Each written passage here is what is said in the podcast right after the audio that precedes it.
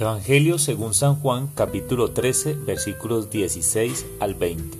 En aquel tiempo, después de lavarle los pies a sus discípulos, Jesús les dijo, yo les aseguro, el sirviente no es más importante que su amo, ni el enviado es mayor que quien lo envía. Si entienden esto y lo ponen en práctica, serán dichosos. No lo digo por todos ustedes, porque yo sé a quienes he escogido pero esto es para que se cumpla el pasaje de la escritura que dice, el que comparte mi pan me ha traicionado. Les digo esto ahora antes de que suceda, para que cuando suceda crean que yo soy. Yo les aseguro, el que recibe al que yo envío, me recibe a mí, y el que me recibe a mí, recibe al que me ha enviado. Palabra del Señor.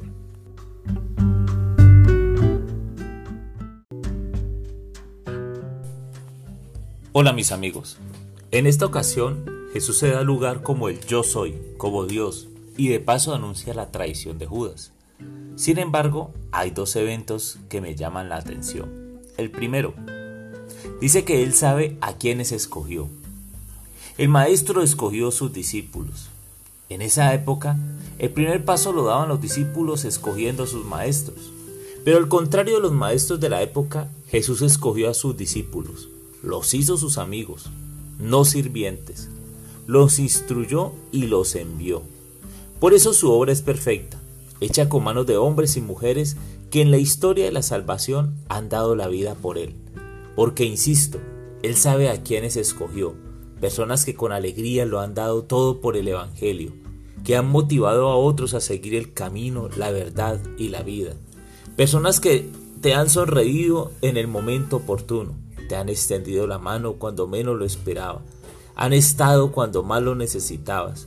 Personas que te han mostrado un camino y el amor incondicional de Jesús, que te han devuelto la esperanza y te han dicho si se puede.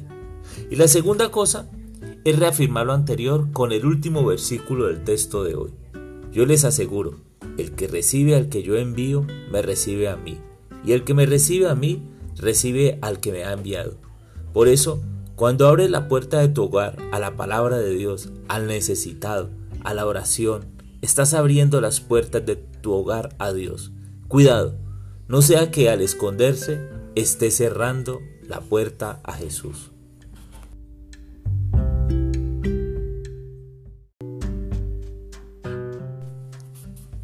Hoy quiero invitarte a ti que escuchas este mensaje, este momento de oración, para que eleves una oración junto conmigo por aquellos que oran por ti, por aquellos que te han dado una voz de esperanza, sea un amigo, un desconocido, un sacerdote, alguien que ya ni siquiera recuerda su nombre, pero sabes que de alguna manera, alguna vez te dio esperanza, alguna vez te presentó a Jesús.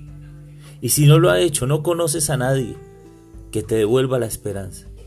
Yo te pido hoy para que ores por tus padres.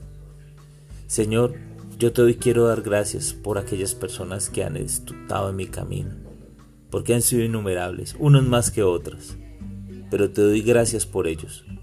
Y te pido hoy que los cuides, los bendigas, estés con ellos. Te pido hoy que les protejas. Te pido hoy que les levantes el ánimo si están decaídos alguna vez me levantaron la esperanza a mí.